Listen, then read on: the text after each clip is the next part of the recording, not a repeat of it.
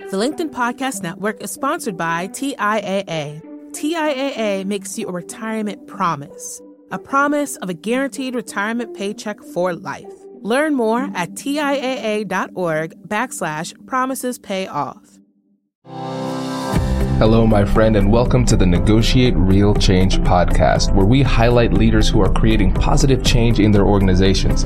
The more we talk to leaders in the diversity, equity, and inclusion space, the more we started to recognize the patterns of successful change makers within organizations. What we found is that when it comes to creating positive change, simply being a passionate professional who's armed with data, statistics, and research is rarely enough to create real change. So, in this show, we'll share the secrets behind what it really takes for you to be a successful advocate, ally, and changemaker in your organization. My name is Kwame Christian, and I am the founder and CEO of the American Negotiation Institute, where we conduct negotiation and conflict resolution trainings that help to make your difficult conversations easier. We also conduct trainings in the field of diversity, equity, and inclusion because we realize that there's a difference between passion and persuasion. And if you want to create real change, you have to be able to negotiate and resolve the conflict that comes with change.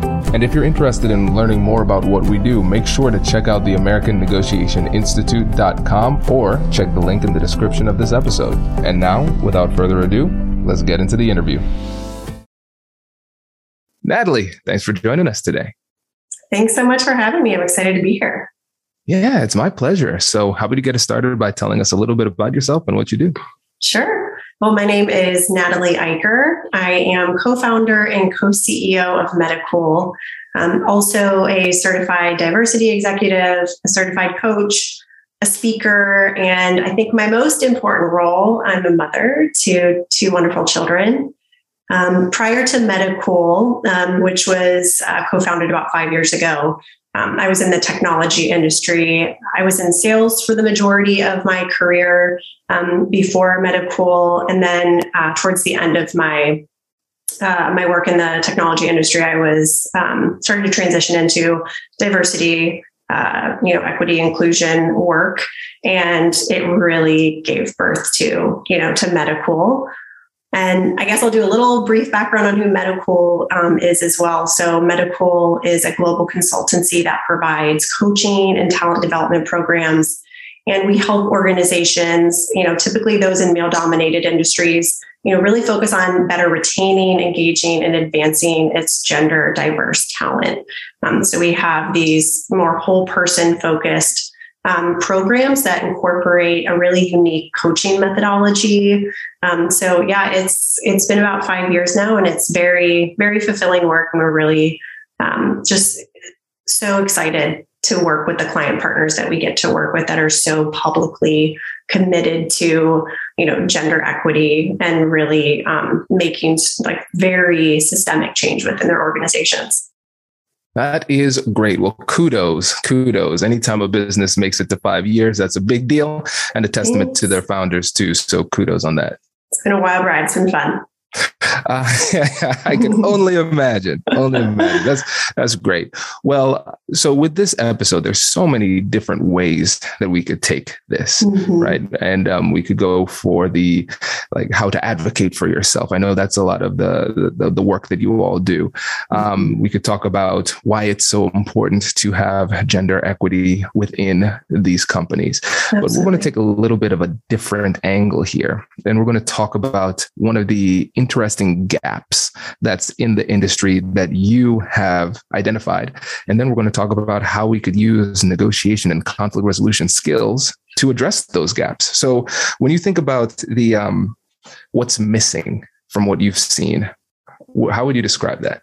Yeah, that's a great question. I think the first thing that comes to mind is you know, there's a lot of, especially in our industry, right, and talent development and coaching, there's a lot of companies out there that are, are really focused on, you know, programs and coaching to help women, you know, advocate for themselves, you know, to speak up, have a seat at the table, break the glass ceiling, right? You hear it all.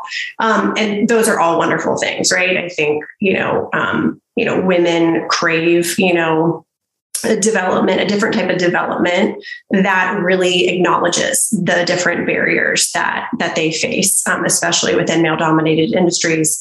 Um, but you know, this whole, you know, just fix women approach is really not the answer, right? Just providing them with, hey, how can you fight imposter syndrome? How can you be, you know, more assertive? How can you self promote? You know, that's not the only answer. And I think one of the things I, I want to talk about today is just the need for this more holistic approach in order for us to truly you know reach and approach gender parity right? For us to see organizations that are more gender balanced. And so you know what we're on a mission to do is how do we incorporate into programs and the work we're doing with clients you know this holistic picture picture that still of course in our programs has you know these elements of how do you have the conversations about self advocacy and, and of course sharpen those skills but how do you involve management and leadership in the conversations of you know really uh, fighting gender bias when it comes to retaining and uh, engaging and advancing gender diverse talent. And then how do you as a company right have the right um, processes procedures in place um, the right um, you know tools that leadership and employees can really leverage to try to take that bias out of the equation or even acknowledge that it exists and and to um, again put the right parameters and processes in place so that women can truly be successful within within the organization. So that more holistic picture to me is what you know is what's going to move move the needle on on gender equity I love this. It, this is really great. And I now for you, you have been in this space for a really long time and you have a lot of experience here. So I want to go deeper into one of the things that you said mm-hmm. because I um, I don't want people to overlook this yeah. because the fixed women approach mm-hmm. is really it's it's it's a really interesting topic to explore. So let's dig into that because again, yeah. a lot of people focus on that as the solution and you're saying mm-hmm. no, we need to mm-hmm. have a more holistic approach. So let's address the fixed woman approach with a little bit more depth. Yeah, absolutely. Uh, you know, this is something that just you know, irks me. It's been around for a while where you know companies are like you know we really need to to see more women in leadership and so we're going to throw a bunch of money at you know helping women again fight that imposter syndrome be more confident you know give them opportunities at mentorship. Again some of those things are great and i think are a sliver of what's important. But what we're doing when we're just kind of isolating women and saying here are the things you need to do differently. You need to you know speak up in meetings. You need to you know be more assertive. You need to you know walk that fine line between being too you know very um, you know assertive and being nice right? There's a lot of the messaging in the fixed women approach that that really I think feeds into this bias that exists called the double bind, where it's essentially, you know, walking that tight tightrope between these stereotypes that exist for women, where in order to be seen, for example, as leaders, they need to be assertive and you know make uh, make uh, you know decisions, but also be nice and collaborative. And you know it's it's exhausting for women, right? So what happens when you see programs that only do that is you kind of have these these programs that exist in a vacuum what happens is you get women together that go through programs that go through these trainings they work with coaches, and they emerge from these programs with, say, more confidence, with learning how to advocate for themselves, how to negotiate.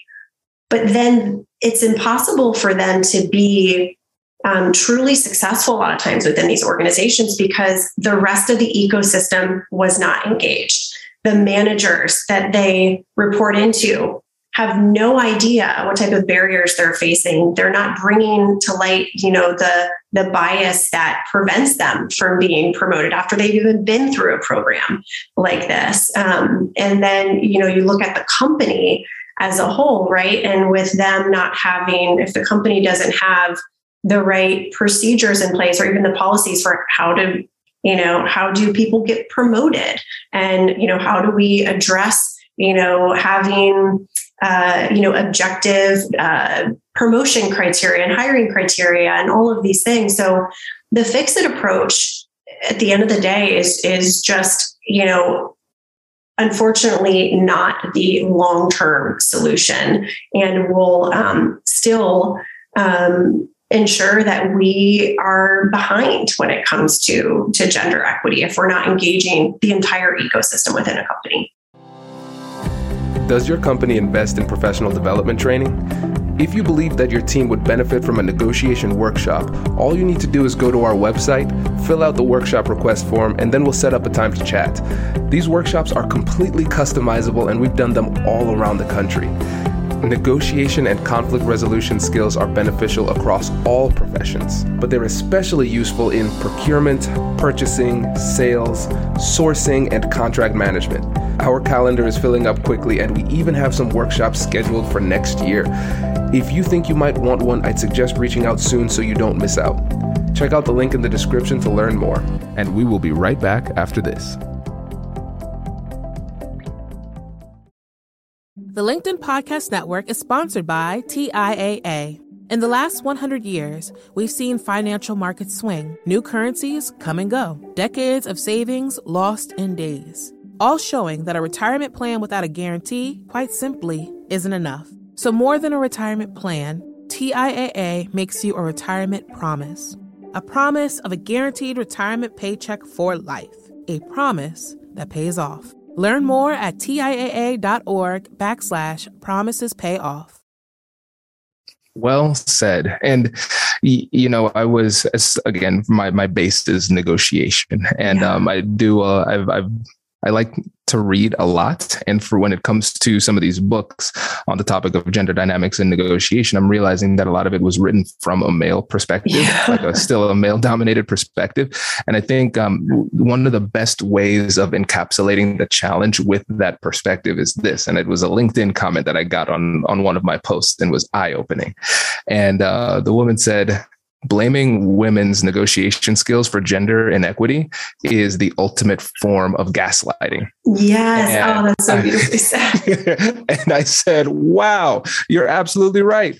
Because yes, it's great to have these tools and everything like this, but it's so important for us to, to realize that, um, hey, we have some serious systemic problems within our companies mm-hmm. and we need to address this. No, I just, I love that comment for so many reasons, but it is, she, she he or she, right? So right with that. And there's so much research on on this, especially that comes out around, you know, talking about gender pay gaps. And I think there's a big uh, following of people who believe that women are not as ambitious as men, um, that they're less assertive, and that they're just less likely to ask for things in the first place, you know, specifically when it comes to negotiation.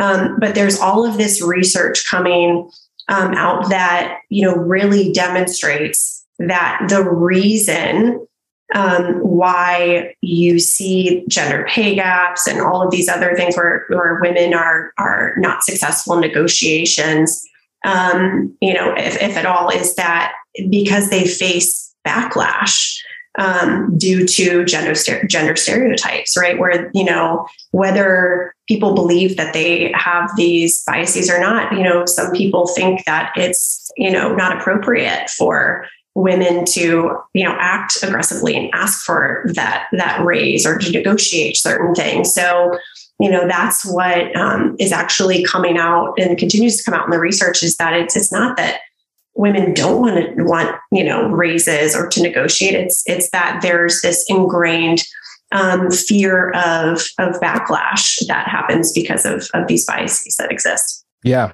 absolutely. And so that that gives us an opportunity to transition a bit mm-hmm. to how we can be better advocates how we can be better allies and how we can actually create real change. And you mentioned it before it comes down to creating change at the systemic level within these organizations. So so now considering what we just talked about um, and recognizing that we need to focus our efforts um, when it comes to change management towards the systems more so than the individuals what are some of those systems policies or cultural changes that need to happen within organizations in general i really think you know and I'm also trying to think about like from the lens of like, you know, anyone, what can they do to impact this change within within their company? Um, so I think, you know, as an example, one of these things is um, you know, wage transparency, right? Things like wage transparency or having really clear processes related to um, negotiations, you know, um, uh, promotions, salaries, things like that. Because what happens is when an individual isn't really clear on what's up for negotiation or what is the criteria that decisions are being based on, that ambiguity um, is really detrimental, right? And so, if I'm an individual trying to to affect change within my organization, you know, when it comes to some of those areas where you know negotiation tends to to to really be front and center, like um, when people are being hired into a company, when they're getting promoted, you know, things like that, is to ask, you know, what am I being what am I being measured against? Like, what are the clear, you know, objective criteria um, so that I can come to the table and negotiate against those things? You know, how I'm uh, how I'm able to showcase my performance against these things. So, you know, there's a lot of times when you know our coaches are working with clients um, and they're talking about preparing for that promotion where it's like you know if you aren't getting direction on what what is needed to be promoted to the next level or what you need to get a salary increase ask your organization you know for clarity or if it doesn't exist ask the tough questions on why right? You know to you know to know that within an organization there isn't really crystal clear um, you know rules on what does it take to be successful? What does it take to get promoted? Um, so everything from you know making sure that there are clear processes around promotions and salary increases um, but then another thing if you're within an organization as a hiring manager um, within you know talent acquisition any of those spaces and you're talking about attracting diverse talent a big pitfall is asking them, what did you make in your previous role?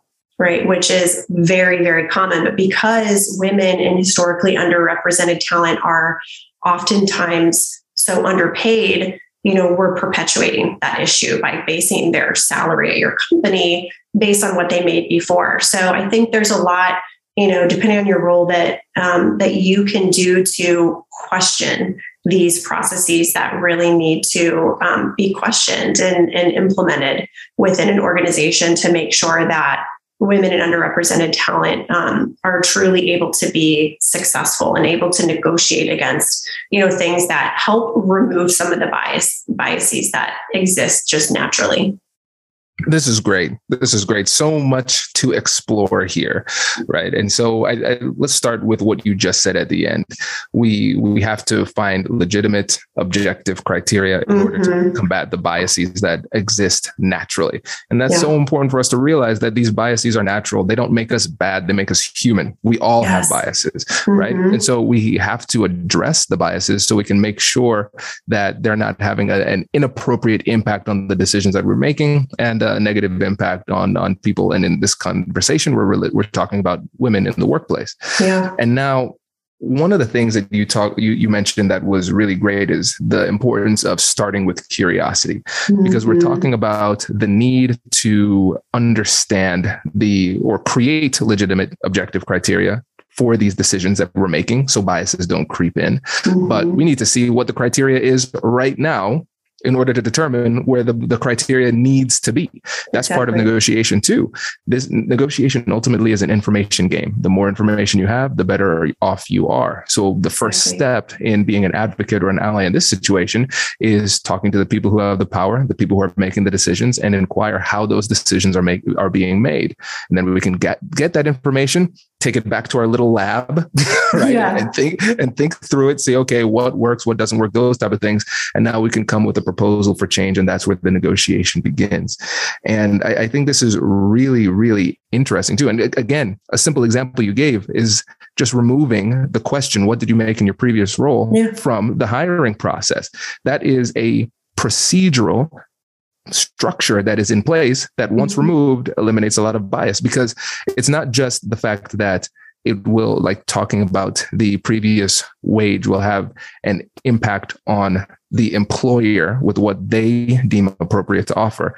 Just understanding the psychology of anchoring in negotiation. We yeah. have an episode on that. That's one of my favorite things to teach on.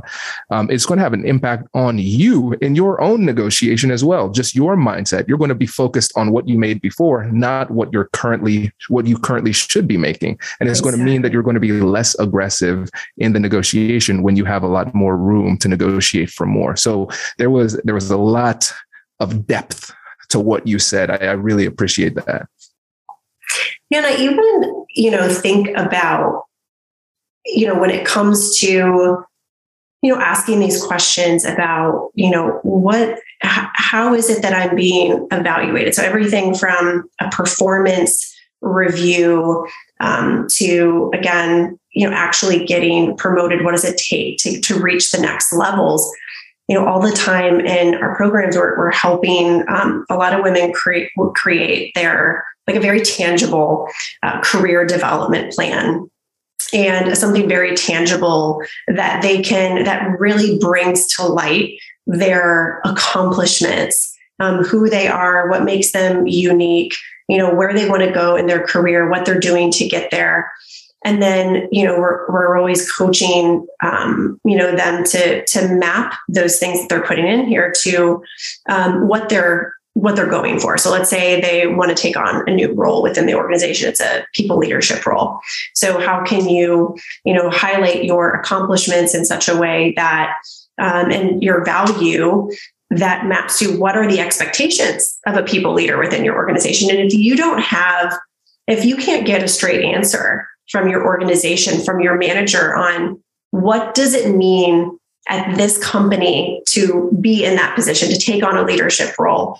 You're you're negotiating in the dark. You're presenting your value in a way that you don't know is going to be in line with what they're looking for, so that you can see the trickle down effect of you know, of not having that clarity, not having those objective measurements for what it takes to get a salary increase, get promoted, you know, really succeed within the organization. So a lot of times, you know, the individual women will coach them to say, if you do not have that clarity, go and, and seek that clarity, ask the tough questions, question the process, the whole processes of, of how performance reviews are. If you're getting feedback from your manager you know, or from peers, right? Because so much of the feedback we receive on a daily basis are from our peers as well.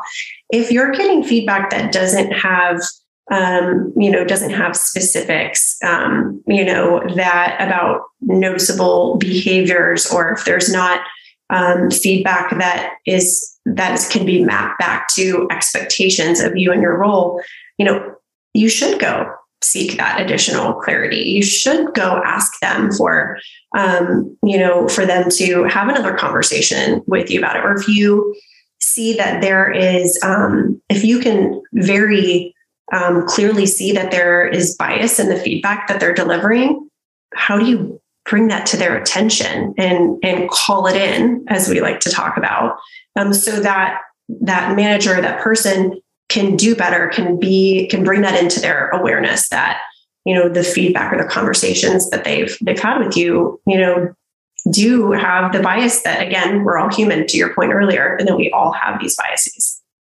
yeah and you said something in passing that i want to dig in on because yeah. this is really important when you said calling in mm-hmm. versus calling out can you explain that discrepancy yes um, this is something that I'm, I'm really passionate about. I think people get really nervous about so called calling people out when they witness discrimination, bias, um, because people can, as you know, really become defensive. It's a lot of times a, a natural reaction. Well, I didn't mean that. That wasn't my intention. And so, one of the things we talk about with women in our, our programs is you know you are going as you know you are going to face you know bias um, a little bit differently than others you know that are um, you know the majority within your organization. But what do you do? How do you call in versus calling out? And so calling in is essentially a way of you know coming back to the person after you've witnessed um, some type of bias and saying to them hey i know this probably wasn't your intention, but I wanted you to know when you said this, this is how you made me feel, or or even just these open-ended, curious questions like, what did you mean when you said that? Or did you consider how that may have made so and so feel? Let's say you're an observer to, you know, uh, bias. And the calling in is essentially getting curious and asking questions um, about you know that person's uh, what they were thinking why they did it. And, and it, it, kind of brings the defenses down. And allows you to have a conversation. It allows them to really internalize what they said think about it. Again bring into their awareness where there might be these biases um, versus calling out which is still a strategy to be used. We talk a lot about like, you should call someone out if there is immediate harm that's being done, or if you feel like you need to interrupt and redirect to prevent further harm.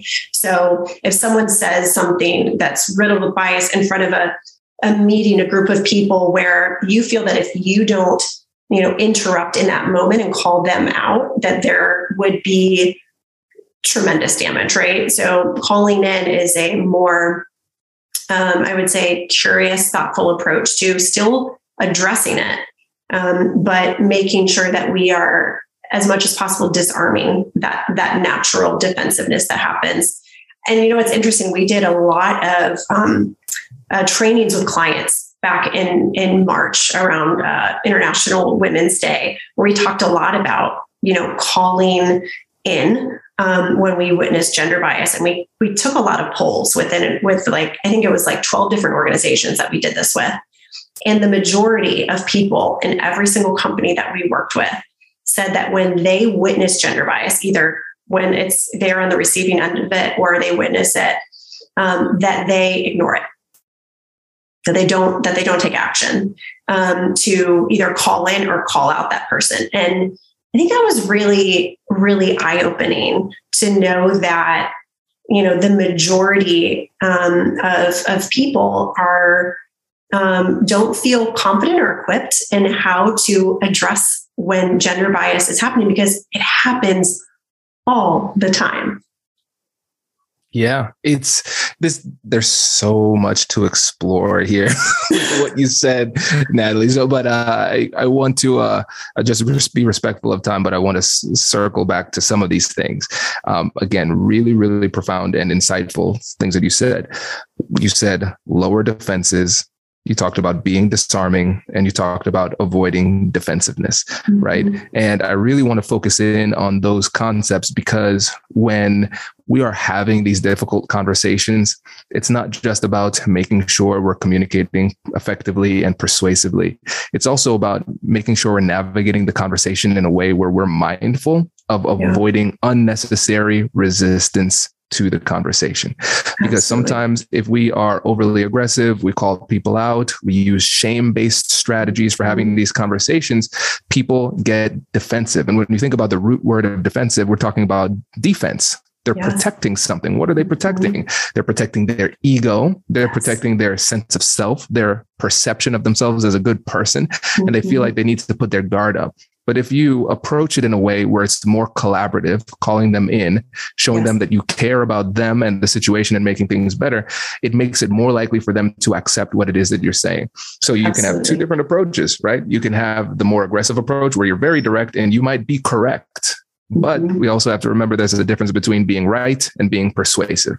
And approaching the conversation in a way that lowers defensive is defensiveness is a much more persuasive way to do it. Absolutely.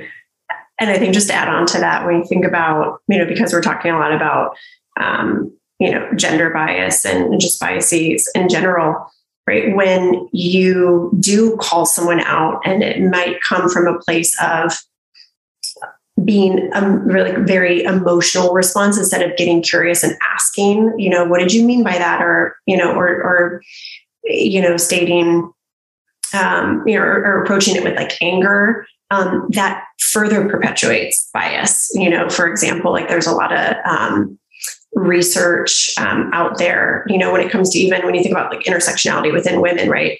Um, women of color, when they tend to be like really, really call people or things out right there. You know, a lot of um, women of color say, I get stereotyped then as the angry Black woman, right? Because I'm, you know, going off on someone about some inexcusable behavior. But again, it can really further perpetuate these stereotypes. So, um, and I had someone maybe six months ago call me in about um, a perceived microaggression. And it was like the way she did it was just beautiful. Um, it really helped to truly disarm, helped me get off my, you know, not be defensive and truly think about and have a conversation about um, the the microaggression. And it, it's it's it's just. It's important I think work um, and, and education around you know how we can have these really tough conversations about something that ultimately if if people are more aware of these biases you know this sets you know you know especially underrepresented you know talent to be more successful in having you know successful negotiations tough conversations Yes, well said. And there is so much more to explore here, but just for the sake of time, we'll, we'll, we'll wrap this up. And I know people are saying, please, Kwame, don't. I want more. well, there is a way to get more. So, Natalie, before you go, can you let them know about Mettacool how to get in touch with you, and about the work you do? Yes, absolutely. So, um, at, you know, you can hear more about Mettacool on our website you know, www.mettacool.com. You can send us an email, hello at mettacool.com. And um, I would say the thing that we would love to hear from people about are, again, those companies that are wanting to, you know, look further into, you know, what their organizations can do to better retain and advance their, you know, gender diverse and historically underrepresented talent. Um, even, you know, those, um, you know, women listening that, you know, would be curious at, about bringing Mettacool into their organizations and really seeing that change. This is great, Natalie. Thank you so much for joining us. Really appreciate it. Thank you. Thanks for having me. Congratulations! You've just joined an elite club. By listening to a full episode, you're now officially on the Negotiate Anything team. So, welcome aboard. What most team members do is they subscribe to the podcast because that allows them to automatically get the latest episodes of the show. The best things in life lie on the other side of difficult conversations. Keep learning, keep practicing, and keep getting better. Your relationships will improve, your career will soar, and you'll have the confidence you need to get the most out of these crucial conversations. Again, thank you for joining the team. We're excited to have you, and I will see you in the next episode. I'll catch you later.